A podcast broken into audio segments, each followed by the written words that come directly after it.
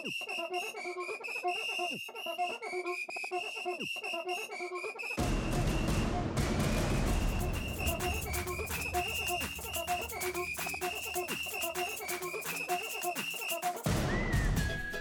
tisztelettel köszöntünk mindenkit a podcast világában. Én Kecső Rihárd vagyok, ez pedig itt a Mennyeizzünk sorozata, és itt van velem állandó beszélgető társam, egy kiváló barátom Szabó Robert. Szia Robi! Szia Ricsi, nagyon sok szeretettel köszöntök én is mindenkit. Korábban már egyébként útjára indult ez a sorozat, mégpedig egy YouTube-os formátumban, szóval korábban egy jó néhány évvel ezelőtt volt, tehát arra az időkre emlékszünk mind, mind a ketten szerintem. Nincsen deja vu érzésed amúgy? Egy kicsit, de ha jól emlékszem, akkor is így indultunk el, hogy nyári szünet volt talán, és mind a ketten unatkoztunk, és nem volt jobb dolgunk, mint hogy csináljunk egy ilyen podcast-szerű valamit. Hát most meg folytassuk tovább.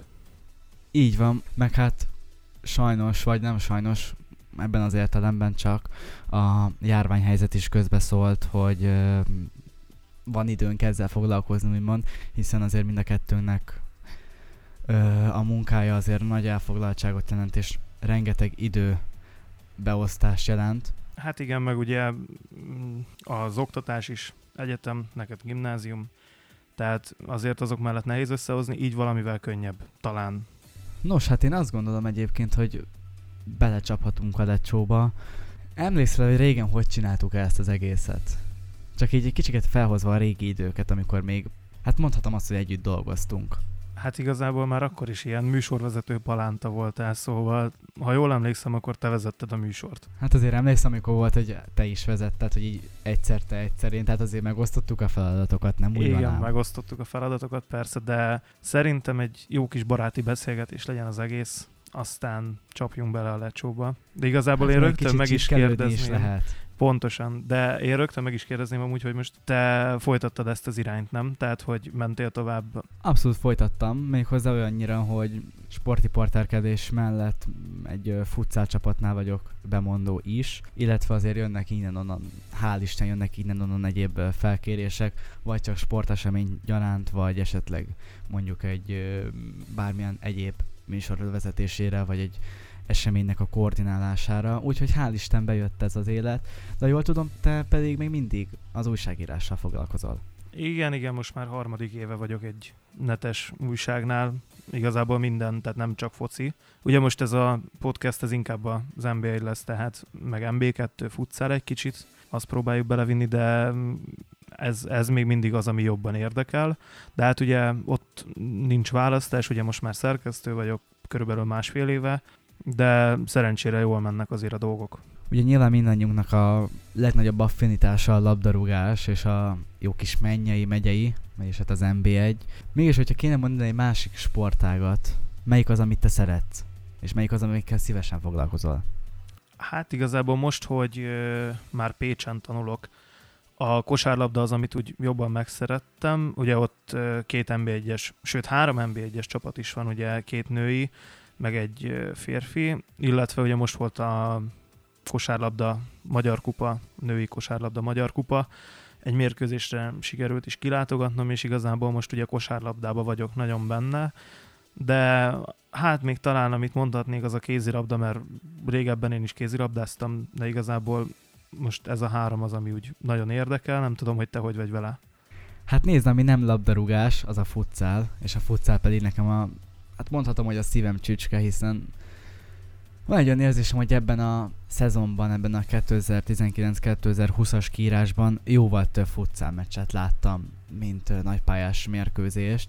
Ugye ez hozzájön az is, hogy én közben csinálom a játékvezetési vizsgát is úgymond a szövetségnél, mind nagypályára, mind futszára, de futszára így előbb elkezdtem a dolgokat így jobban ö, kifűzni. De hogyha kicsit elragadtatok így a labdarúgás világától, akkor egy jó röplabdameccs szerintem sosem rossz. Főleg a jó női röplabdameccsek, amik szoktak lenni itt Magyarországon. Tehát azok azért azok tutik. Hát igen, mondjuk én, amit még nagyon szeretek, az a darts. Tehát uh, darts minden mennyiségben. Aztán... Most így elkezdenék kiabálni, hogy 180, de a hangom se bírná, meg más se. Hát uh, igen, tehát hogy az most így nem, nem ide való. De szerintem bele is vághatnánk igazából az egész témába onnantól, hogy magyar bajnokság. Neked honnan jött a magyar bajnokság szeretete? Tehát, hogy mi vitt rá arra, hogy nem mondjuk egy Real Madrid Barcelona, vagy Manchester City, hanem akár Újpest, Ferencváros, Videoton, Molfehérvár, akármit nézel, tehát hogy mi vitt rá erre? Ilyenek története van egyébként, még egy ilyen, hát szerintem egy ilyen 8 évre nyúlik vissza, talán most így nincsenek előttem teljesen a dátumok, de emlékszem, hogy egyszer néztünk a tévébe egy Barcelona mérkőzést itthon, az így már tetszett, így már kezdett érdekelni maga a labdarúgás, aztán én az első, életem első ö, nagypályás meccse, az egy Budaörs Újpest Magyar Kupa mérkőzés volt itt Budaörsön, ahol lakom. Három egyre nyert akkor az Újpest egyébként, és hát a Budaörsiek egyetlen gólja is egy újpesti öngól volt. Ha jól emlékszem, talán akkor még Jonathan Harris ott játszott, és ő lőtte a, azt az egyetlen öngolt. És akkor az egyik kedvenc játékosom így az Újpestből az Azmir Suic volt. Szerintem nem kell bemutatni, biztos emlékszel rá, hiszen a MOL Fehérvár, és hát akkor a videóton csapatát is erősítette ez a bosnyák játékos. Aki most már szóval, magyar. Így van, aki most már egyébként magyar állampolgárnak minősül. Szóval nekem igazándiból így jött az egész magyar futball iránti szeretet, aztán én nagyon sokat jártam meccsekre, aztán pedig most így még többet. Csak hát ugye sajnos jött a koronavírus, és közbeszólt a sportéletbe, tehát most sok eseményt nem láthatunk a fehér orosz bajnokságon kívül. De arra belegondolsz, egy jó fehér orosz bajnok is sosem rossz, tehát még arra fogadni is lehet, és hogyha szerencséd van, és jó tipmixes vagy, akkor még talán vissza is jön egy kis pénz, és akkor még ebben az ínséges időben még valamit tudsz is keresni. De legalább látunk valamit. Tehát ez a pozitív, ez a másik legfontosabb. Így pozitív van. dolog az egészben. Így van, így van. És én visszadobnám neked egyébként a kérdést, mert oké, hogy én megválaszoltam, de neked hogy jött az, hogy, hogy a magyar bajnoksággal konkrétan foglalkoz, barátkoz, babusgasd így az egészet, ami történik itthon? Hát amit el kell mondani az az, hogy én talán 2008-ban láttam az első bajnokit. Nem tudom pontosan, hogy milyen bajnoki volt. Az sem biztos, hogy magyar, de úgy voltam vele, hogy hát ez a foci egy nagy hülyeség, nem izgalmas egyáltalán, aztán egy évvel később láttam, ha minden igaz, egy videóton győr mérkőzést, és akkor ugye azt mondtam, hogy akkor most ezt, ezt így megszeretem. És igazából hát onnantól 2009-10-es szezontól ugye az volt az első bajnoki címünk. Én azóta ö, videóton Fehérvár szurkoló vagyok, és nagyon a külföldi bajnokságok úgy nem is vonzottak igazán. Lesznek itt problémák, lesznek itt problémák. Miért? Csak mondom, csak mondom így az adás közben, majd meglátod. A kis csipkelődések már most megindultak a fejemben. Hát hajrá, hogyha ki tudsz rajtam fogni, akkor csak tessék. Ami késik, nem múlik. Minden esetre visszatérve a témához, tehát hogy én úgy talán a Real Madriddal szimpatizáltam egy kis ideig, de de, de nem tudott annyira megfogni a külföldi klubfutball, inkább a magyar valamiért olyan, hogy ez ez mégiscsak a miénk, és hogyha azt mondom, hogy hétvégén kimegyek egy meccsre, akkor több esélyem van kijutni egy meccsre, mint mondjuk ha Madridba kéne mennem, vagy éppen Manchesterbe. Abszolút egyébként, bár mondjuk ezt a madridi utalást ezt azért meg se hallottam, tegyük hozzá. Egy biztos, hogy El veled nem nézek. Talán Barcelona drukker vagy? Ó, én abszolút nem, én független vagyok, csak így mondom, hogy bajnokit azért veled nem nézek. Hát nem tudom, én nagyon már letettem ezekről a mérkőzésekről, tehát inkább nézzünk meg egy vasas győr MB2-es meccset. Egyébként, amikor még voltak meccsek, ugye én jobbára MB2-es meccsekre jártam így ebben az évben, így januártól, mert amikor, amióta vissza megindult újra a bajnokság a téli szünet után, szerintem nem is voltam MB1-es meccsen, de azt vettem észre, hogy néhány meccs felér egy MB1-es meccsel konkrétan színvonalban. Tehát most így lehet így gondolkozni és nézegetni a csapatokat, de lehet, hogy egy, egy MB2 egy ilyen MB1B-be megy át lassan, hiszen olyan csapatok vannak, mint például Vasas, Békés Csaba, MTK, Gyirmót, Győr, Nyíregyháza, és még sorolhatnám, tehát az így az első felét a tabellának. Igen, viszont ugye az MB1-ben, meg hogyha megnézzük, akkor hát elég nehézkes most a bennmaradás, ugyanis elég szoros ott a vég mezőnyben a harc, meg mondjuk az első két csapat az nagyon ellogott, tehát a Ferencváros és a Fehérvár, de én azt mondom, hogy mind a két bajnokság eléggé izgalmas, mondjuk azért egy uh, MOL-Fehérvár Újpest mérkőzés még egyszer nem néznék meg, de Én se. én úgy amondom vagyok, hogy térjünk a lényegre. És Egyébként, akkor... bocsánat, ezt el akarom még mondani. Képzeld el, amikor volt az a Fehérvár Újpest meccs, én aznap éppen Fehérváron voltam egy ismerősömnél, és pont vele beszélgettük, hogy hogy lesz ma ez a meccs, és hogy hű, mennyire várja meg ilyenek, én meg mondtam neki, hogy szerintem ne várjon túl sokat ettől a meccsről, mert borzalmas lesz. Hát um, lehet, hogy többet nem kéne jósnőnek elmenjek, igazándiból, de hát ez most ez így alakult, de valahogy megéreztem, hogy egy gyatra meccs lesz.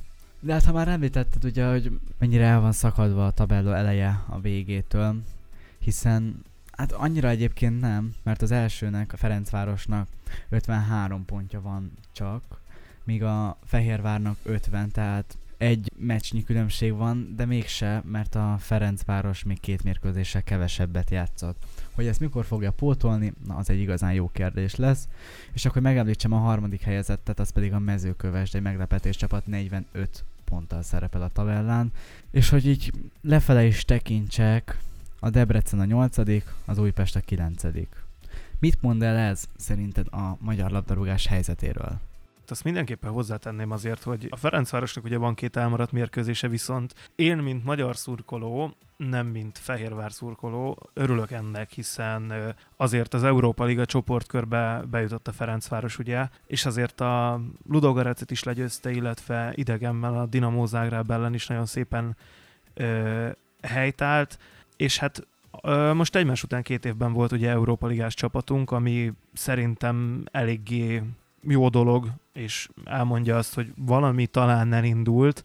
Mondjuk sokak szerint ugye ez elvárható lenne, de én, én így is örülök ennek a teljesítménynek. Ami meg a kérdésedet illeti, hát ugye most Debrecenben és Újpesten eléggé érdekes a helyzet. Ugye Újpesten a szurkolók is, a címervita nem járnak sokan mérkőzésre, tehát ha jól emlékszem, volt egy olyan mérkőzés, amin összesen 182-en voltak, tehát az egy eléggé rossz szám, mert szerintem lehet a szomszéd faluban többen vannak a megye egyes meccsen. Igazából az látszik szerintem most, hogy a régi nagy csapatok ugye egy kicsit mi, hogyha leadták volna, ugye a Diós Győr Honvéd az még úgy kapaszkodik a top 3, top 4-re, de a mezőkövesd és a Puskás Akadémia az idei szezonban nagyon jól teljesítenek. Külön kiemelném mezőkövesdet, ugye, ahol Kuttor Attila jól felépítette ezt a csapatot, hiszen olyan magyar játékosokat vásároltak az elmúlt években, akik annyira nem voltak meghatározóak, például Cseri Tamás mondjuk, aki szerintem nagyon jól önmagára talált, és sokan követelik a válogatottba. Vagy éppen, ugye aki nem magyar játékos, viszont most vették kölcsön a Hajduk Splittől,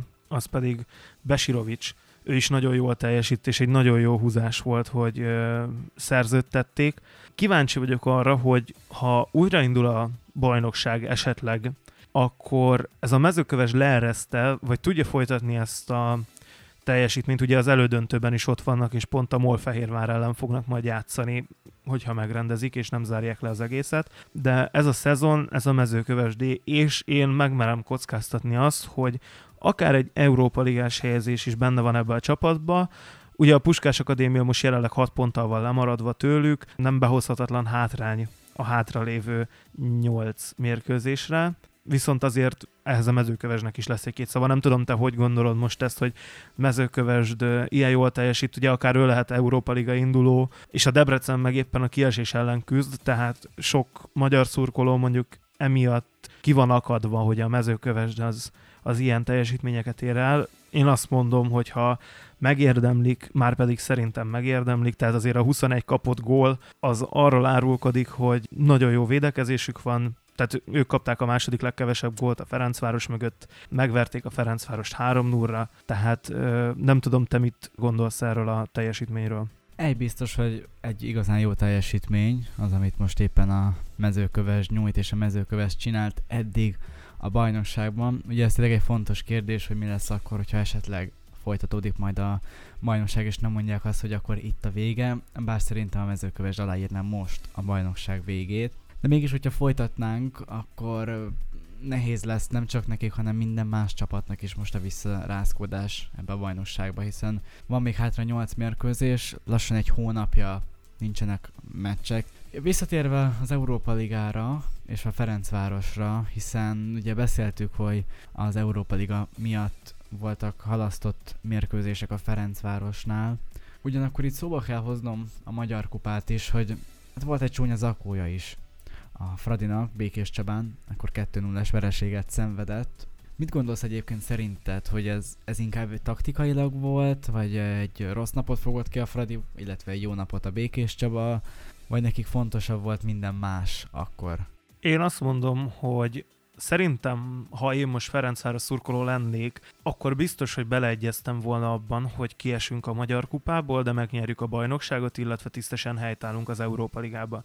Hogy most Rebrovék fejébe pontosan mi fordult meg, illetve hogy minek köszönhető ez a vereség, Szerintem ezt a győzelmet jobban akarta a Békés Csaba, tehát a Ferencváros meg volt elégedve a bajnokságban elfoglalt helyével, illetve az Európa Ligában, hiszen ugye azért azt meg kell említeni, hogy ugye az Espanyol volt, az ellenfele a Ferencvárosnak ugye a spanyol első osztályú csapat, a CSKA a Moszkva, illetve a Ludogorec, akiket ugye már korábban megvertek a Bajnokok Ligája első selejtező fordulójában, és ugye hát a Ferencvárosnak egészen az utolsó mérkőzésig volt esélye a továbbjutásra. A Ludogorecet kellett volna megverni ahhoz, hogy tovább jusson a Ferencváros, hiszen idegenben pontot szerzett az Espanyol ellen, idegenben megverte a CSKA Moszkvát, majd ugye volt egy 2-2-es meccs az Espanyol ellen, ott ment el szerintem a továbbjutás, az utolsó percben kapott góllal, de én azt mondom, hogy szerintem mindenképpen büszkék lehetnek a Ferencvárosi szurkolók, hiszen ebben az évben nemzetközi szinten is tisztességesen helytált a csoportjában a fővárosi csapat, illetve hát azért a bajnokságban is azt mutatják, hogy nem terheli őket annyira ez a kettős terhelés. Szerinted megérdemelték volna a továbbjutást, vagy szerencséjük volt a mérkőzéseken? Igazából néhány mérkőzésen kint voltam, élőben láttam őket, néhányat pedig, sőt, hát igazából a legtöbbet tévéből néztem. Én azt gondolom, hogy megérdemelte volna egyébként a továbbjutást, hiszen eléggé jól játszott a Fradi, és a tisztes helytállás az mindenképpen megvolt, tehát ezt nem lehet mondani, hogy nem. Ami a továbbjutást illeti, és hogyha mondjuk tovább is jut a Fradi, nem lett volna könnyű dolga, hiszen ugye egyből az Interrel játszott volna már az első meccsen egy komoly ellenfél. Szóval legalább ott abban az egy körben egy jó meccset láttunk volna még akár itthon, akár idegenben. És hát, hogyha már az Európa Ligáról beszélünk ennyire, akkor szerintem áttérhetnénk egy csúnya égésre, mondhatom ezt talán a Molfehérvár, ugye a Vaduz ellenjátszott az Európa Liga második selejtező körében. Ugye a fehérváriak tavaly bejutottak a csoportkörbe, és onnan majdnem tovább is jutottak. Nem sok kellett volna nekik, ugye akkor ott a Bate ellen kétszer is kikaptak, ami ugye egy kicsit ö, hozzátett a kieséshez, de viszont a Paokot idegenben és otthon is megverték. De... Hát azért nem állt le az a jó kis fehér orosz bajnokság. Ők jó, harcolnak, küzdenek és mennek. Igen, és a az pont kikapott az első két mérkőzésén, ha jól emlékszem, tehát most nekik sem megy annyira, viszont a Fehérvárnak sem ment a Vaduz ellen, Itthon még ugye egy núra megverték a Liechtensteinieket, viszont idegenben a rendes játékidőben egyenlíteni tudott a Vaduz, és ugye következhetett a hosszabbítás, ahol tovább is jutott aztán a, az együttes, akik ugye most jelenleg a svájci másodosztályban szerepelnek elsősorban. A továbbjutás ellenére ugye a Vaduz az már a következő körben kiesett, hiszen a Frankfurttal játszott. Szerintem a fehérváriaknak sem lett volna esélye a németek ellen, viszont ez így ö, csúnyább, mint hogyha éppen a németek ellen estek volna ki. Nem tudom, hogy te erről mit gondolsz, hiszen ugye a harmadik csapat, a Debrecen, az teljesen más szituáció volt, hiszen ők a Torinótól kaptak ki rögtön az első körben, az, az ott egy elfogadható vereség, viszont én azt mondom, hogy a fehérváriak hát most csúnyán leégtek a tavalyi szereplés után. Hát azt gondolom, hogy tényleg egy érdekes meccs volt, és hát egy érdekes dolog az, amit láthattunk itt valójában. De, hogy őszinte legyek, hát, hát, csúnya volt már, csúnya volt. Úgy, úgy, úgy, úgy, úgy tényleg őszintén mondva, csúnya volt. De, de sajnos ez benne van, tehát a focit gólra játszák, most éppen a Vaduznak volt jobb napja, én azt gondolom.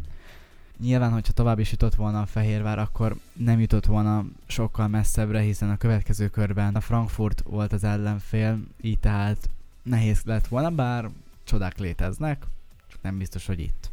És ugye emlékezzünk vissza, hogy a Bordót is legyőzte a Fehérvári együttes, ha jól emlékszem, még 2017-ben. Így van, akkor ugye Molvidi néven indult talán a csapat már akkor ugye a névváltozáson túlestek, bár most így ezek a számok nincsenek előttem, de egyébként azon a meccsen kint voltam. Igen, arra emlékszem is, hogy ezt mesélted, és irigykedtem is, hogy te arra kijutottál. De visszatérve a Vaduzra, nem ez volt az első mérkőzés, ahol magyar csapat a Liechtensteini együttestől kikapott, hiszen 2006-ban volt egy Újpest Vaduz is, akkor szerintem azért még csonyább volt, hiszen ö, hazai környezetben kapott az Újpest egy négyest, ami igazából ugye akkor is megdömbentette a magyar ö, futballvilágot, de hát ö, ugye van az, hogy a kisebbnek, esélytelenebbnek félt csapat sokkal jobban játszik, mint a, az esélyesebb, de hogyha már itt esélyeket latolgatunk, akkor ö, tekinthető a Ferencváros már a végső győztesének a 2019-20-as szezonnak, hiszen ugye, mint említetted korábban, két mérkőzéssel kevesebbet játszott a Molfehérvárnál, és ugye jelen pillanatban három ponttal vezet a Fehér megyei együttes előtt, tehát hogy szerinted a Debrecent, illetve az Újpestet legyőzhetné a Ferencváros, ha újraindul a bajnokság, vagy mondhatná-e azt most az MLS, hogy a két mérkőzés miatt lefújja így a bajnokságot, ahogy van, és a jelenlegi rangsor érvényes, tehát a Ferencváros az első, Fehérvár a második, és a többi csapat. Tekinthető véső bajnoknak, de gondolj bele, hogyha azt mondják, hogy vége a bajnokságnak, akkor a azok a csapatok, akik alul vannak, és nem nincsenek megelégedve a helyezésükkel, akkor ők joggal vitatkozhatnának, na meg hát a szurkolókról ne is beszéljünk. De azt gondolom, hogy két meccs hátrányban van a Fradi, vezet három ponttal, most egy két olyan mérkőzésről beszélünk, amiből talán talán fogható Ferencvárosi szemmel nézve, hiszen van egy derbi, egy, új, egy Ferencváros Újpest, Újpest Ferencváros mérkőzés, illetve lesz majd, vagy hát lenne majd egy Ferencváros Debrecen meccs, amit ugye elhalasztottak még korábbról. A derbi ugye mindig egy érdekes kérdés, hiszen annak egy külön pikantériája van, ez egy olyan, mint egy elklasszikó gyakorlatilag. Tehát ott nem lehet eldönteni, hogy mi lesz. Tehát az, az általában három esélyes. Hiába áll jobban az egyik csapat, mindig történik valami meglepetés. Ugye a Debrecen meg hát egy érdekes kérdés megint csak, hiszen azért ne, ők is tudnak jobb napokat kifogni. Nem biztos, hogy pont a Ferencváros ellen, bár én emlékszem a Zsóri féle találatra pont a Ferencváros ellen.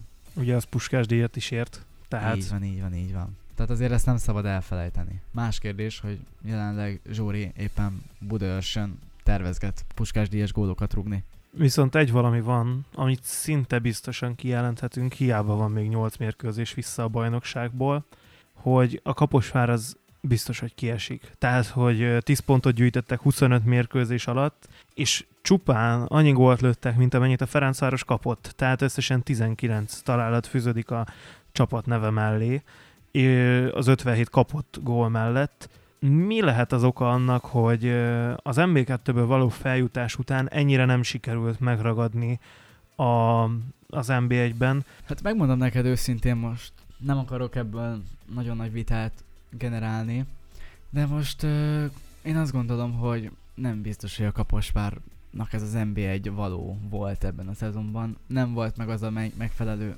játékos állomány, ami jó lett volna egy MB1-hez. Ugyanakkor igazoltak játékosokat, ugye Ádám Martin ugye a Vasastól átment hozzájuk, illetve volt még egy-két érkező, és volt persze távozó játékos is Kaposvárra Kaposvárhoz, de nem, ez nem az ő volt, én azt gondolom. És én most így azt érzem igazából, hogy, hogy most olyan, mint amúgy milyen volt a Békés Csaba, hogy így ugrándozott az MB1 MB2 között és ugye az MTK-t is mondhatjuk ilyen ugrándozó csapatnak, hiszen volt nekik már olyan szezonjuk, hogy kiestek az NB1-ből, utána rögtön feljutottak, és a következő évben már Európa Liga indulók voltak, tehát ők is elég érdekesek. Ugye másik még érdekes dolog az a másik kieső kérdése, hiszen a Zalegerszeg eléggé jól felzárkózott, és jelen pillanatban ugyanannyi pontja van, mint a Paksnak, tehát 28 pontja. Az Újpestnek ugye előttük 29, a Debrecennek 30, és Kisvárdának pedig 31 pontja van. Tehát jelen pillanatban úgy állunk, hogy a Zalaegerszeg akár egy győzelemmel felugorhatna a hetedik helyre a Kisvárda mellé. Ugyanakkor még a Kisvárda is kieshet, hogyha az újraindítás követően nem sikerül ö, kellő mennyiségű győzelmet aratniuk, tehát nagyon szoros az a hátsó része a tabellának. Ö, mit gondolsz, sikerül hát az Alegerszegnek elérnie a bennmaradást, vagy ők is rögtön, mint a Kaposvár a feljutás után búcsúznak? Én azt gondolom, és hát a erőviszonyokat reálisan megtartva, és az erőviszonyokat nézve, várható kieső a Kaposvár és az Alegerszeg, bár meglepődnék, hogyha mondjuk egy Újpest Budaörs mérkőzés látnék a másodosztályban jövőre. Bár nem biztos, hogy meglepne egyébként, mert ebben a szezonban nem csak a játékosok teljesítménye, hanem úgy ámblok a klub között és a klub és a szurkolók közötti vita is megnyomta elég rendesen a bélyegét a csapatra. Ami a Paksot és a Debrecent illeti, szerintem őben fognak maradni, tehát ott e semmi kétség. De hogyha meg kéne nevezni két csapatot, azt szerintem az Adagerszeg és a Kaposvár. Szerintem azért még ott lesznek problémák a kiesés kérdése körül, hiszen azért az Alegerszeg is elég jól teljesített szerintem az elmúlt időszakban. Ugye a Molfehérvárt legyőzték a Magyar Kupa első mérkőzésén 2 0 otthon, viszont idegenben 5 0 kikaptak, ami ugye a két végletpont, de ugye utána szereztek pontot a Ferencváros ellen ö, hazai környezetben, egy-egyes döntetlent játszottak a címvédés rajta együttessel, és igazából én itt meg is ragadnám a szót, és akkor áttérnék a Magyar Kupára.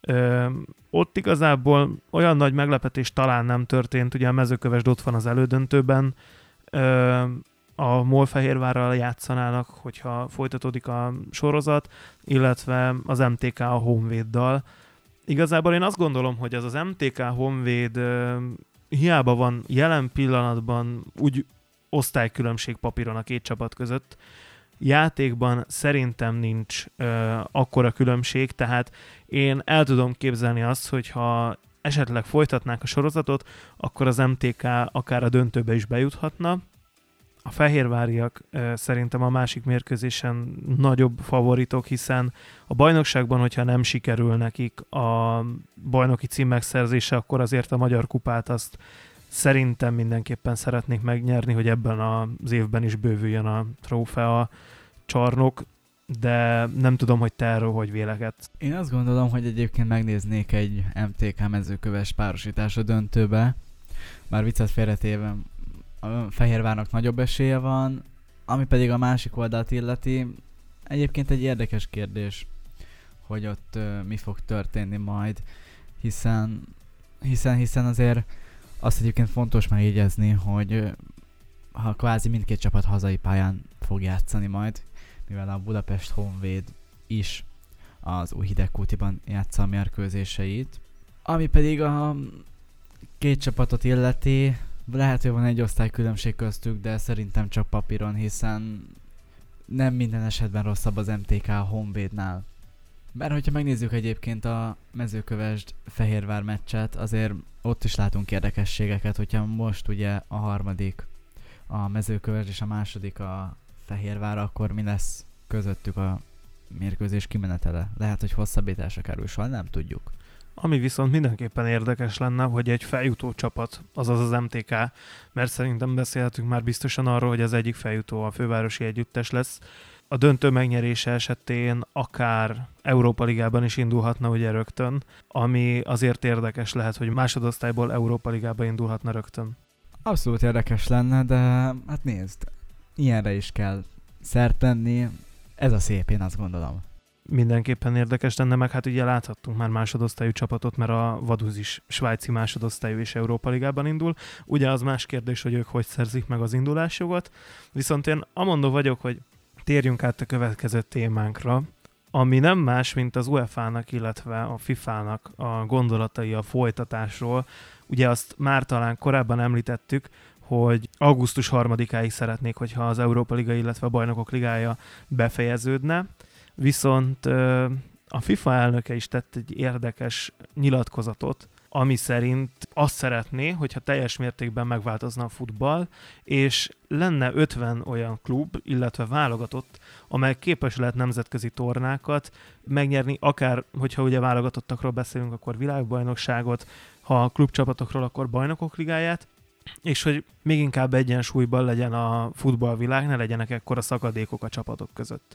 Mit gondolsz erről a felvetésről? Szerinted lehetséges lenne az ilyen széles szakadéknál, hogy ezt az UEFA vagy éppen a FIFA orvosolni tudja, és például ne legyen az, hogy mondjuk van hat csapat, amelyik folyamatosan küzd a bajnokok ligájáért, bár ugye ez most már szerintem egyre kevesebb, tehát én nem mondanám azt, hogy hat csapat, lehet, hogy most már csak inkább négy-öt az, amelyik úgy végső esélyes bajnokok ligájára. Lehetséges lenne az, hogy a jelenlegi helyzetből 50 csapat mondjuk küzdhessen azért, hogy, hogy ők tényleg megnyerhetik a bajnokok ligáját. Hát az, hogy a bajnokok ligáját megnyerjék, az szerintem szinte képtelenség, hiszen az adott négy-öt csapatnál azért vannak olyan játékosok, és ez azért játékos állományban kiemelkednek. De olvastam, talán pont ebben a cikkben, amiről te is beszélsz, azt olvastam, hogy lehet, hogy még egy másik cikkben, már így pontosan nem emlékszem, de lényegében terveznek egy ö, újabb sorozatot indítani, amely talán így a ami így a globális fejlesztési programot ö, megvalósítja, és hát egy olyan sorozatot indítanak el, mint a 2021-re tervezett 24 csapatos Klub VB, amit ugye szintén a járvány miatt kellett eltolni. Hogyha ezt elindítják, és ezek olyan csapatok vesznek részt, akik ugye jobbára az esélyesebb rétege egy BLL megnyerésére, még az is lehet, hogy megnyílik a mezőny azoknak, akik kisebb szintet képviselnek. Gondolok itt a magyar bajnokságra. Gondolok itt arra, hogy akár nem csak a csoportkörig jut el egy-két csapatunk, ugye most jelen esetben vagy a Ferencváros, vagy a Fehérvár, hanem akár még egy-két körrel tovább. Igazából amit én támogatnék, és ami az én fejemben van, az egy ilyen európai szuperliga. Tehát a nagy csapatok, Bayern München, Real Madrid, stb. Ugye, akik óriási költségvetéssel dolgoznak, rengeteg fizetést osztanak ki a játékosaiknak, rengeteget költenek játékosokra, és ugye nagy a tőke, mert vannak befektetők, illetve vannak szponzorok. Ők, ők alkossanak egy ligát, és legyen egy, egy nagy egységes liga, és a többi maradjon meg a, az egyszerűbb csapatoknak, akik nem képviselik ezt a szintet, és én még mindig azt mondom, hogy a bajnokok ligája az ténylegesen legyen bajnokok ligája, tehát az összeállítása az egész sorozatnak legyen az, hogy az európai országok bajnokai megküzdhetnek a csoportkörért, majd végül a bajnokok ligája címért. Itt is lennének ugye kirívó esetek, tehát most például tegyük föl, összetennék egy csoportba a spanyol bajnokot meg a magyar bajnokot, nagyon szélsőséges példa, de ez nem oldana meg semmit. Viszont ö, szerintem, ha a nevéből indulunk ki, akkor ez egy jó változtatás lenne, illetve hogy ez a Superliga is szerintem, mert ö, tényleg én azt mondom, hogy nem szól másokról most jelen pillanatban a bajnokok ligája, mint erről a pár csapatról, Bayern München, Chelsea, Real Madrid, Barcelona, azok, akiknek ugye alapból nagy, nagyobb a költségvetésük, és én ezt tartanám helyesnek. Ugye a klub világbajnokság az, az szerintem már lehet valamilyen ilyen előszele ennek az egésznek, de hát ugye a cikkben talán olvastad is, hogy szeretnék az afrikai, illetve az amerikai régiókat is felzárkóztatni, hogy ők is tudjanak olyan játékosokat venni, akik nemzetközileg elismertek, illetve szeretnének egy pán-afrikai ligát létrehozni, ha jól emlékszem, ezt mondta Infantino, és ugye ezzel is arra próbálnák ösztönözni az afrikai tehetségeket, hogy inkább maradjanak a saját ö, kontinensünkön, és ott is próbálják megfejleszteni a ö, labdarúgást. Maradjanak otthon. Pontosan.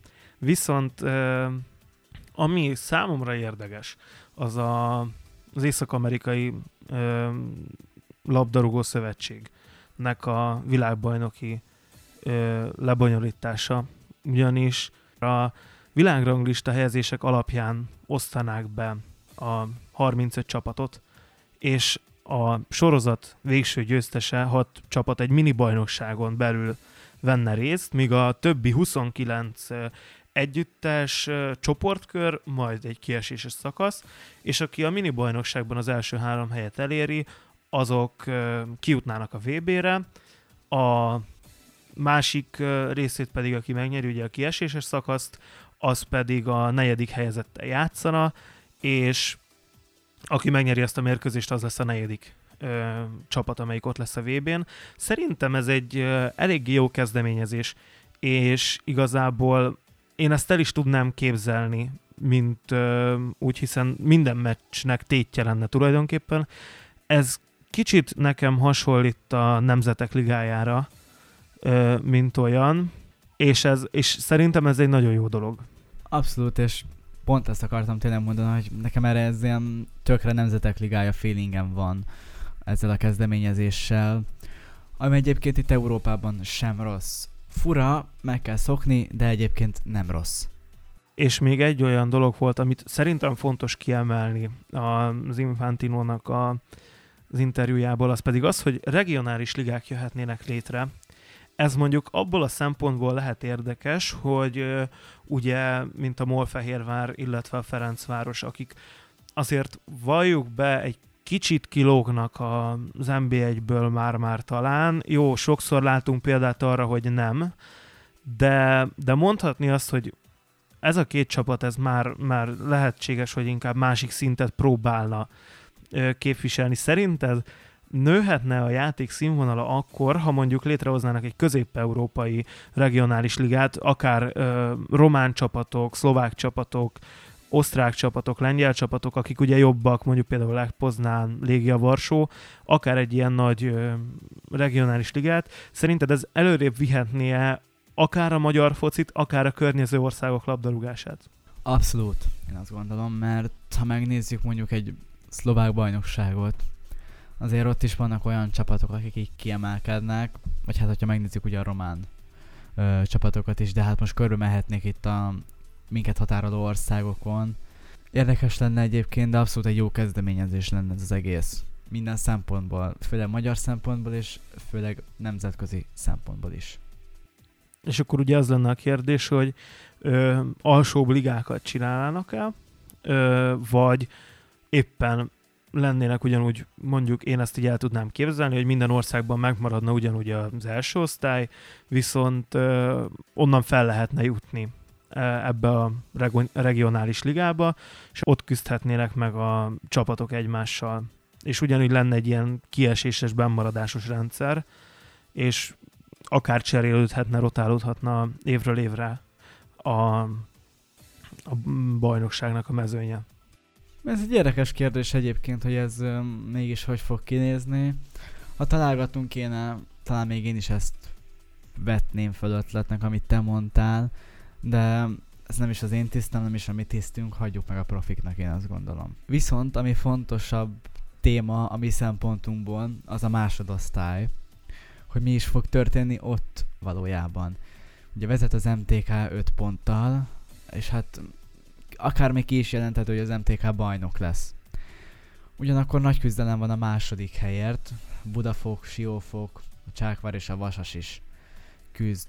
Sőt, azért még ide mondom egyébként a Győrt is, esetlegesen még akár, de ő már kevésbé. De ugye a Buda, Budafok jelenleg 54 pontos, a Vasas egy picit le van szakadva 47 ponttal, de azért még van hátra mérkőzés, egy jobbára talán 10 meccs van hátra, még ha jól emlékszem, igen. Úgyhogy érdekes kérdések, amik itt ö, történnek. Ugyanakkor fontos azt is megjegyezni, hogy egy csapattal kevesebb van jelenleg a Mercantil Bank Ligában, hiszen a Balmazújvárost kizárták a másodosztály küzdelmeiből licensz problémákkal. Ugye megmondta a Magyar Labdarúgó Szövetség a Balmaz Kamila gyógyfürdő csapatától a licenszet. Így tehát 19 csapattal folytatódott a Mercantil Bank Liga küzdelmei. ami megint egy érdekes és megint egy nehézkes döntés, hogy elvettek gyakorlatilag pontokat azoktól a csapatoktól, akik már lejátszották a Balmazúvárossal a mérkőzéseket. Most ez is egy jó kérdés, hogy akkor mi lett volna, ha megkapják azokat a pontokat, tehát mindegyik csapat megkapja azt a plusz 6 pontot. Esetleg az valamit változtatott volna, kiélezett lett volna a dolog, vagy esetleg sokkal többet rontott volna. Hát most ugye kvázi, hogyha mindenki kapott volna 6 pontot, hiszen ugye nem áll ki a Balmazújváros, akkor 3-0-es győzelem az ellenfélnek, ugye akkor most ugyanott lennénk, ahol vagyunk, hiszen akkor csak annyi, hogy mindegyik együttesnek 6 ponttal több lenne. Viszont azt azért még nem mondanám, hogy az MTK bajnok, bár szerintem bajnok lesz, tehát bajnokként fog visszajutni, amennyiben folytatják a bajnokságot, viszont a Vasasnak a felzárkózása az egy eléggé érdekes történet. Ugye a télen volt egy nagyon meglepő átigazolás, amin az egész magyar futballvilág meglepődött. Ugye szerződtették Fecesi Robertet, aki Újpesten játszott NB1-ben, vezette a góllövő listát, ha jól emlékszem, 8 góllal, és ugye átigazolt a Vasasba, az MB2-es Vasasba, ami furcsa döntés lehetett, viszont úgy látszik, hogy megtérül, hiszen ne, most 47 ponttal, ugye, ahogy említetted, harmadik a Vasas. Korábban ugye a, inkább a Siófok, illetve a Győr volt ott, meg a Csákvár a Budafok mellett. Ugye még ők sincsenek annyira leszakadva, 11 pont, azért az 11 mérkőzés alatt még, vagy 10 mérkőzés alatt még behozható, de azt viszont én kimerném jelenteni, hogy az MTK az fel fog jutni, tehát ott ö, szerintem abban, abban nincs kérdés, hogy ők fel fognak jutni, de ugye a másik érdekes téma az a siófoknak az esetleges csődbe menetele a koronavírus miatt, hiszen a játékosok úgy tűnik, hogy nem szeretnék elfogadni a fizetéscsökkentést, amit javasolt nekik a klub, ami hát ahhoz vezetne, hogy a Balatonparti együttes csődbe megy.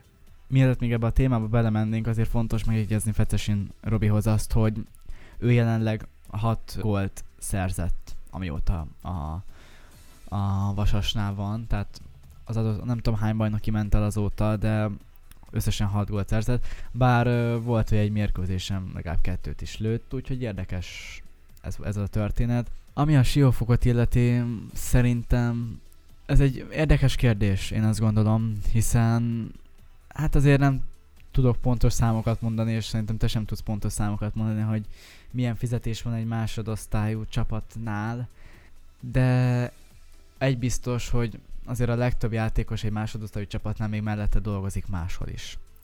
És azt gondolom, hogyha most egy a fizetésük egy részéről lemondanánk, persze nem akarok senki pénztárcájába kutakodni, szerintem nem lenne akkor a tragédia.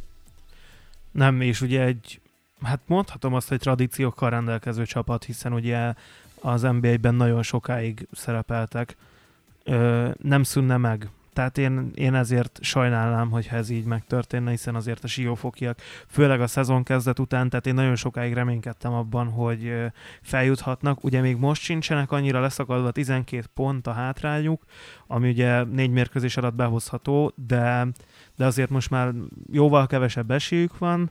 Minden esetre kíváncsi leszek rá, hogy hogyan folytatódik tovább az egész. Ami viszont érdekes, hogy a haladás az nagyon sokáig rosszul teljesített, és a kiesés ellen kell küzdeniük. Viszont uh, Subka Attila menesztése után uh, érkezett Mátyus János, aki szinte egy megmentője a csapatnak. Ugye majdnem a Magyar Kupában is továbbítottak a Honvéd ellen, de ugye a Honvéd idegenben lőtt góllal tovább ment, és igazából most az utolsó négy meccsükből mindössze egy döntetlent játszottak, pont a Budaörs ellen, de megverték a Dorogot, a Soroksárt, illetve a Békés Csabát, és az utóbbi két csapatot ráadásul nem is kis gólkülönbséggel, tehát az egyiket kettővel, a másikat hárommal. Szerinted bennmaradhat-e a haladás? Legalábbis én most úgy látom, hogy ugye most ők a 17 30 ponttal, én nem érzem azt, hogy innentől lefele vezetne az út, bár ugye lehet, hogy megtöri őket most ez a szünet, de szerintem a haladásnak nem lesz problémája a bennmaradással. Hát azért meg kell nézni, hogy milyen mérkőzés vár még a szombathelyi csapatra. Ugye ott van egy Nyíregyházi meccs, egy MTK, Vác, egy Budafok, egy Győr, Ajka, Tisza Kécske, Kazinc Barcika, meg egy Vasas. A Vasassal zárják majd a bajnokságot. Nos, ebből megnézed, akkor 1, 2, 3, 4, hát 5 csapat is olyan, aki ellen nehéz dolga lesz Mátyus Jánoséknak, inkább 4 csapat. Ugye a Kazinc Barcika, a Tisza Kécske, meg esetleg a Vác az, ami egy hozható meccs lesz. Hogyha azokat hozzák, ugye a legfontosabb az, hogy a Tisza Kécske és a Vác elleni bajnoki mérkőzéseket hozzák, legalább egy pontot, de inkább hármat, akkor szerintem nincs kétség a bemaradás felől. Viszont, hogyha egyet is elveszítenek, és ugye a Tiszakécske, valamint a Vác néhány jobb meccset produkál, bár a Vác ugye kevés, kevesebb a probléma, hiszen ugye 12 pontos a Vác, míg a Tiszakécske csapata 26 pontos. Ugye ez 4 pont különbséget jelent a 17. és a 18. helyzet között. Ami a Tiszakécskét illeti, ugye azért még játszik nagyobb csapatokkal, és ugye ott van még a Gyirmót, ott a Siófok, azért a Budaörsel is játszik, akinek, hogyha jobb napja van, akkor gólokat tud rúgni. A Csákvár sem szabad egyébként elengedni, meg hát azért a Soroksár csapatát sem. Szóval ez egy érdekes kérdés, de én azt gondolom, hogy a Szombathelynek bent kell maradnia a másodosztályba, ha már kiesett az első osztályból. Mindenképpen, és ugye az is érdekes lehet, hogyha kiesik az Alegerceg, akkor újra lesznek ö, jó kis nyugati rangadók, ö, a haladás Zalaegerszeg. Mindenképpen kíváncsi vagyok rá, hogy ö, sikerül-e meg, megőrizni ezt a jó formát, hiszen azért ugye a Békés Csabát is legyőzték, ö, bár ugye ők is most rosszabbul teljesítenek, tehát a 15-ek, de mondjuk a Soroksár elleni győzelem ö, az mindenképpen egy nagyon jó dolog. És én azt mondom, hogy a Tiszakécske nem jobb annyival, hogy ö, megelőzze a haladást. Hát valóban, viszont hogyha megnézed, és hogyha a bajnokság végét nézzük, minden B1, minden B2-be, kiesik mondjuk a Kaposvár és az Alegerszeg. Feljut, tök mindegy, vagy az, feljut az MTK, és most vagy a Budafok, vagy a Vasas. Tehát feljut kvázi két budapesti csapat. Most ha megnézed, akkor nagyon kevés olyan csapat lesz az NB1-ben, akik így vidékiek. Tehát most kettővel több budapesti csapat lesz a jelenlegi ö, három mellé, tehát akkor öt csapat lenne, hogyha jól számolok. Tehát konkrétan így van, tehát ez felérhet egy Budapest bajnoksággal is, ami nem biztos, hogy rossz, de hogyha megnézzük, akkor így nem adja meg azt az érzést, hogy magyar bajnokságról van szó. Hát ez a legnagyobb probléma, hogy eltűntek ugye a vidéki fellegvárak.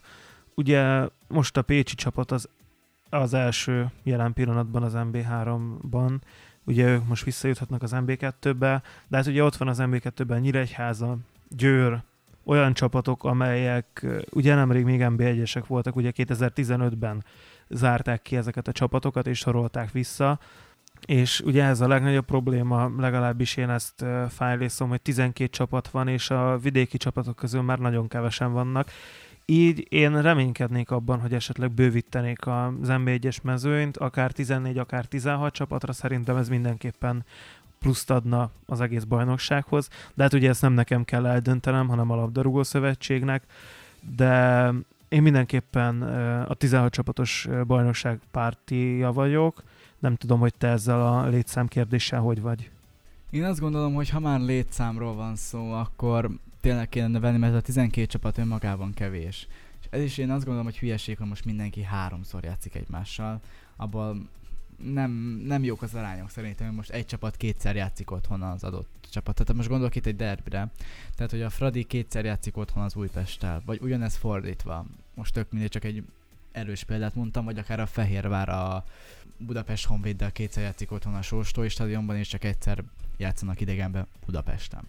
Hogyha mondjuk növelnék 14 vagy 16 csapatra a bajnokságot, akkor ugye az minden szempontból jobb lenne, több olyan csapat jönne föl, akik, akik ugye nem budapestiek, bár a jelenlegi áll szerint, hogyha mondjuk 16 csapatra növelnék, akkor, a, akkor még négy feljönne, ami azt jelenteni, hogy akkor még egy, két, egy vagy két csapattal több Budapesti lenne, hát csak egyen mondjuk, hogyha a Budafokot nézzük, meg a Vasast, de akkor legalább jönnének azok a csapatok is, akik így öm, vidékiek. Ebből a szempontból jó lenne, én azt gondolom. A másik, ami szerintem elég érdekes, az a, annak a kérdése, hogy ugye az MB2 viszont szerintem túlságosan nagy. Tehát a 20 csapat egy csoportban, ugye régen még ugye volt ez a nyugati-keleti csoportos bontás, Szerintem, hogyha ennyi csapattal akarják az MB2-t rendezni, akkor vagy ez kellene, hogy bontsák két részre, vagy nem tudom én megmerném azt kockáztatni, hogy legyen ugyanannyi csapat az MB1-ben is, illetve az MB2-ben is. Egyébként ez lenne a legegyszerűbb módja, hogy 16-16 csapat, és akkor igazából mindenki jól járna, én azt gondolom. És ha már egyébként magyar bajnokság, akkor meg kell említeni a Magyarország egyik, hát nem mondom, hogy a legnépszerűbb, de talán a legkedveltebb sportágát is, ez pedig a futszál. Hát én már úgy kezdtem, hogy én futszál csapatnál dolgozom speakerként, úgyhogy nekem a szívem csücske is a futszál. Erről akár órákat is tudnék beszélni. De a magyar futszál helyzete is érdekes. Nem csak nemzetközi szinten, de hazai szinten is. Ugye fontos megjegyezni, hogy ősszel itt került megrendezésre az egyik bajnokok ligája selejtező kör. Itt a falu is részt vett egyébként, hát kisebb sikerrel. De ugye fontos, hogy amióta nincsen a győr, azóta így két csapat van, aki kielezett küzdelmet vív egymással. Erről majd még fogunk beszélni. Robi, egyébként mennyit tudsz a magyar futcáról? sok mindent nem ugye tartottál nekem egy gyors talpalót, nagyjából úgy tisztában vagyok a csapatnevekkel is. A múltkor láttam véletlenül az M4-en egy mérkőzést, nem is tudom milyen mérkőzés volt, azt hiszem talán a Beretyói falu játszott, de annyira nem vagyok tisztában ezzel, Mm, nem is szoktam annyira nézni, néha esetleg egy-kétszer, hogyha tényleg az m Sport közvetít valamit, akkor azt megnézem, meg hát ugye amikor tőled hallok valamiről.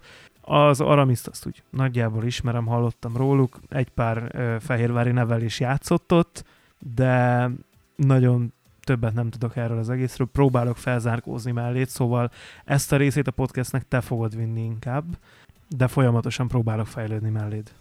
Hát itt az ideje, itt az ideje, én azt gondolom.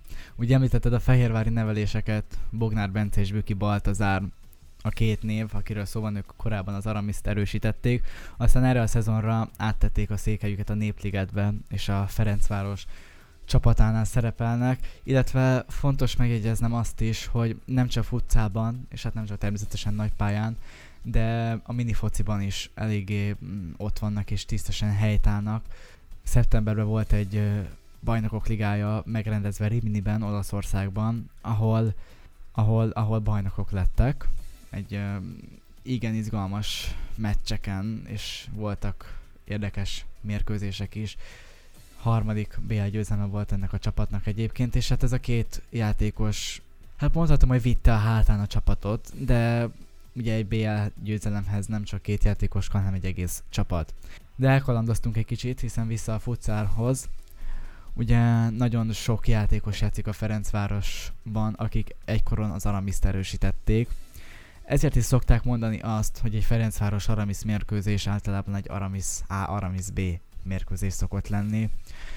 Hiszen, hogyha a jelenlegi keretet megnézzük, akkor talán 5-6 vagy nevet tudnék mondani a Ferencvárosból, akik egykoron az Aramiszt erősítették. Igen, és ugye említetted talán, hogy most ö, nemrég igazoltak a Ferencvároshoz mind a két kulcsember az Aramisztól. Viszont ugye így se kezdődött jól a Fradinak a szezonja, hiszen Ribeiro da Silva Ronit meneszteni kellett 2019 decemberében, és ugye az ő helyére érkezett Madarász János. De mm, ő ugye az alapszakaszban felküzdötte a Fradit a negyedik helyre, ugye ami felsőházi rájátszást ér, és ugye jelenleg két mérkőzés után négy pont találnak a harmadik helyen a felsőházban. Szerinted lehet a Ferencváros egy amolyan harmadik csapata Berettyó, illetve a haladás mögött, amelyik képes lehet, vagy még ahhoz nagyon sokat kell fejlődniük? Én azt gondolom, hogy van egy hatalmas szakadék az első és a második helyezett között. Tehát a Berettyó újfalu és a haladás azért így kitűnik a mezőnyből. Mögötte ott van a Nyírgyulaj, ott van most a Ferencváros, és hát most mondhatom erre a szezonra az Aramiszt is, hogy felzárkóztak és a felsőházba kerültek. Erről fogunk majd beszélni a Ferencváros után természetesen, hogy hogyan is alakult ott a helyzet. Ö, én azt gondolom, hogy, hogy ahhoz még több kell, hogy a Ferencváros visszatérjen és visszarászkodjon az NBA-be, hiszen volt egy rossz szezonja tavaly előtt az NB1-ben a Fradinak, ekkor kiestek a másodosztályba, aztán végül megnyerték a másodosztályt, egyébként ott is egy olyan nehéz meccsen, hiszen egy osztályozót kellett játszani, és ott nagy nehezen de nyertek, így, így jutottak vissza az első osztályba. Ami pedig Madarász János illeti, valami ott alakul a Ferencvárosnál, valamit kezd kovácsolni a csapatból. Ugye a Fradinál olyan játékosok vannak, akik egyébként így egymást is erősítik, és egymást is buzdítják. Ugye ott van Fekete Robi, Hosszú Ádi, Öreg Laki Norbert, ott van akkor ugye a két fehérvári nevelés is, Bogesz és Büki Balti, Tóth Gyula a kapuba, ugye azért itt mind olyan nevekről van szó, akik a futszál nagyjai, hogyha ezt így mondhatom, de hogyha tényleges futszál nagyjairól van szó, akkor ugye rengeteg szombathelyi játékost, rengeteg berettyó játékost, Aramizból is mondhatnék neveket, sőt akár az egész bajnokságból minden csapattól tudnék egy-két nevet mondani. Hogyha már az Aramisról ennyi szó esett, ugye beszélhetünk ott is arról, hogy ugye távozott a tavalyi szezon végén Frank Tamás vezetőedző, ugye ő a Veszprémhez ment, és Moga Lóránt ér- érkezett a helyére. Ugye ő valamennyire inkább a fiatalokat játszotta, és ők voltak azok, akik többet szerepeltek nála. Ez elég volt ahhoz, hogy a felsőház rájátszást elérjék az ötödik helyet megszerezte a csapat. Szerinted lehet a két vereségük után, a felsőházi két vereségük után lehet arra esély, hogy mondjuk akár a következő szezonban már ö, nagyobb célokat tűzhessenek ki maguk elé, vagy azért még ezelőtt az Aramis előtt hosszú idő áll ahhoz, hogy egy ütőképes csapat legyen. Itt azért fontos építeni a gyökerekre, hiszen ugye Frank Tamás Mesti, Tomi bárki hogy ismeri, 16 évig volt az Aramisnál, 16 évig erősítette az Aramis csapatát. Hát nem csak ugye edzőként, hanem játékosként is uh, rengeteget játszott a csapatban. Ugye most jelenleg egyébként ugye nem csak a Veszprém e, vezetőedzője, hanem utánpótlás válogatottnak a szövetségi edzője is, mind az U19-nek, mind pedig az U17-es csapatnak is. Ugye aztán nem volt könnyebb búcsú nyáron, amikor Frank Tamás bejelentette, hogy távozni fog az Aramisztól, és kapott egy ajánlatot a Veszprémtől. Ugye itt az is közrejátszott, hogy Madarász Jánost menesztették, tehát itt azért voltak nagyobb átalakulások a futcában.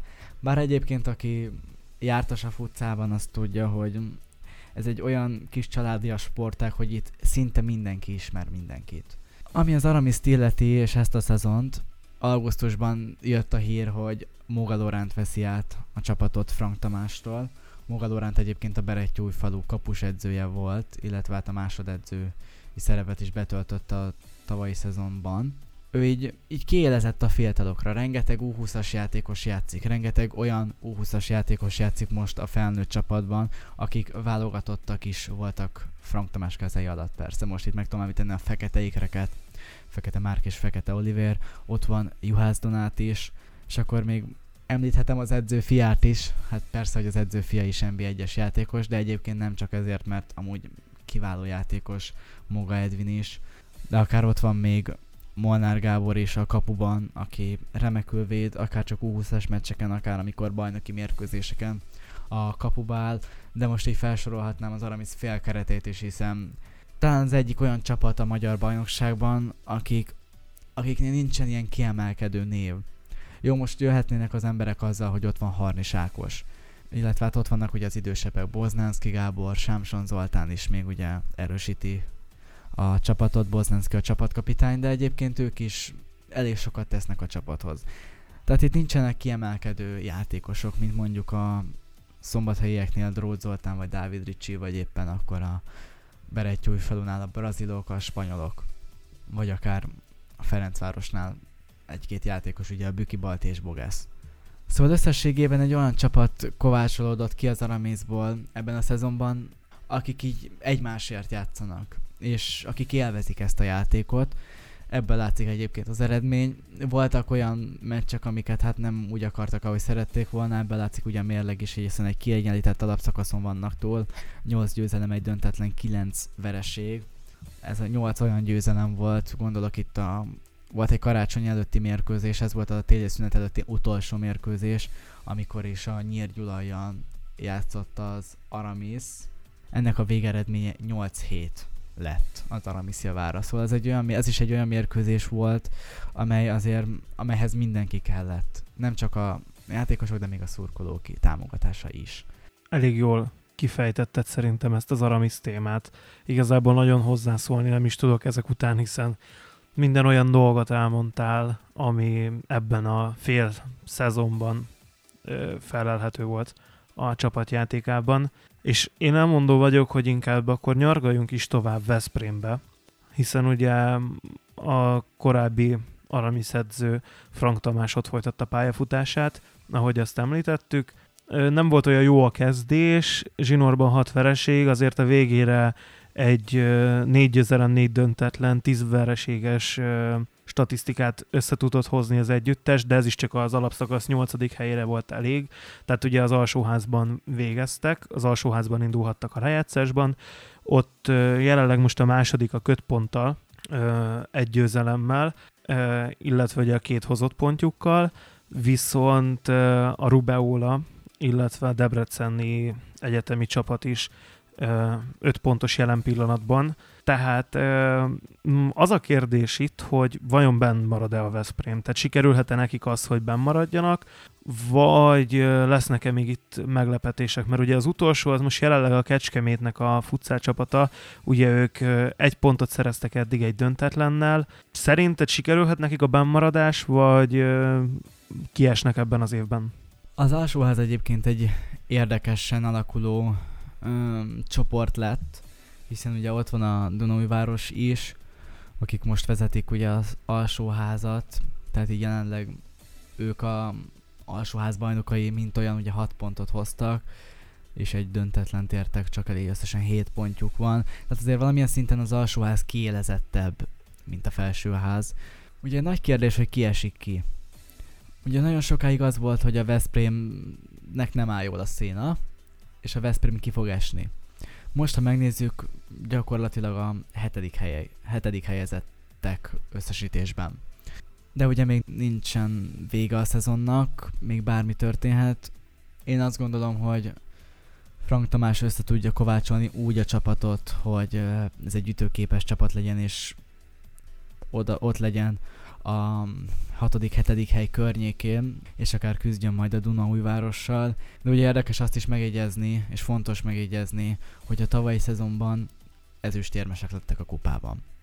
A tavalyi szezonban, ha jól emlékszem, talán bronzérmesek lettek a bajnokságban. És ugye ebből látva, ezt a két adatot ismerve, azért egy érdekes kérdés a Veszprém helyzete, én azt gondolom. Ami viszont biztos, hogy a bajnoki címér ugye ismét a Berettyó és a haladás fog küzdeni. Ugye jelenleg úgy állnak a felsőházban, hogy a Beretyújfalu hat hozott pont mellé szerzett még hatot két győzelemmel, míg a haladás a hozott négy pontja mellett ugye egy mérkőzés lejátszva három pontot tudott hozni. Ugye most a következő fordulóban pont egymás ellen játszott volna a két csapat, viszont ugye amit már korábban mondtál talán, hogy a Győr ugye amióta nincs ez a két csapat a, a top, tehát ők küzdenek szinte minden, mindenért. Ugye a kupát az idei írásban a haladás nyerte, vajon visszavághat-e a Berettyó falu a bajnokságban? Lehetséges-e az, hogy most a felsőházi rájátszást behúzzák, amennyiben ugye folytatódik a szezon, vagy, vagy a haladás összekapja magát és behozza ezt a... Ugye most mondhatjuk azt két pontos lemaradását, mert ugye egy mérkőzéssel kevesebbet játszottak, mint a Berettyói falu, és ugye azt a három pontos most így megelőlegezhetjük szerintem nekik, de kíváncsi vagyok, hogy te hogy gondolod, hogy visszavághat-e a Berettyó, vagy uh, nyer a haladás? Itt most tekintsünk vissza a tavalyi szezon döntőjére, hiszen ugyan, ugyanez a két csapat játszott egymással, méghozzá olyannyira, hogy öt mérkőzésen dölt el a bajnokság sorsa. Volt egyszer egy Berettyó győzelem, aztán győzött a haladás, aztán megint a Berettyó, aztán büntetőkkel győzött a haladás, és volt egy végső nagy döntő, ekkor 5-1-re győzött a falu hazai pályán, és így nyerte meg a bajnokságot. Én azt gondolom, hogy az idén sem lesz másképp, és ez a két csapat fog egymás ellen küzdeni, ha nem is ilyen formában, akkor a pontok tekintetében is fontos lesz nekik ez a harc, hiszen hiszen bármi lehet. Nem gondolnám, hogy behúzza a haladás ezt a bajnokságot, már csak a játékos állományokat is tekintve, talán a Berettyújfalu egy kicsit erősebb, de én azt gondolom, hogy ez a jövő zenéje lesz. Mi sem tudjuk pontosan, akik benne vannak a futcában, hogy mi lesz. Egy biztos, hogy ez a két csapat esélyes az első két helyre. Szerintem minden témát körbejártunk, amit így az első adásban szerettünk volna. Én nagyon örülök annak, hogy ez a koronavírus uh, ismét összehozta ezt a, az egész mennyeizzünk adást. Remélem, hogy egy kicsit hosszabb életű lesz, mint a legutóbbi volt. Nagyon köszönjük mindenkinek, aki meghallgatta az első adásunkat. Hamarosan érkezünk a következő résszel, és hát ne felejtsen el senki bekövetni minket Facebookon, Instagramon, hiszen ott értesülhetnek a legújabb információkról, amit a sorozatról is tudni kell, illetve ott mindig meg fogjuk osztani a sorozattal kapcsolatos történéseket. Így van, és ne felejtsék el, hogy adásunk Spotify és minden bizonyal Apple Podcast formában fog majd megjelenni, úgyhogy amelyik platformot jobban követik, és amelyik platformot használják, reményeink szerint mindkét mm, felületen elő tudjuk majd csalogatni műsorunkat. Köszönjük a megtisztelő figyelmüket, és hát találkozzunk hamarosan a következő adásunkban. Vigyázzanak magukra, és maradjanak otthon, hiszen ebben az időben ez a legfontosabb. Természetesen mi is home office-ból dolgozunk. Úgyhogy tényleg vigyázzanak magukra, amennyire tehetik, vigyázzanak családtagjaikra, szeretteikre. Kellemes napot, kellemes időtöltést kívánunk Önöknek. Viszont hallásra. Viszont hallásra.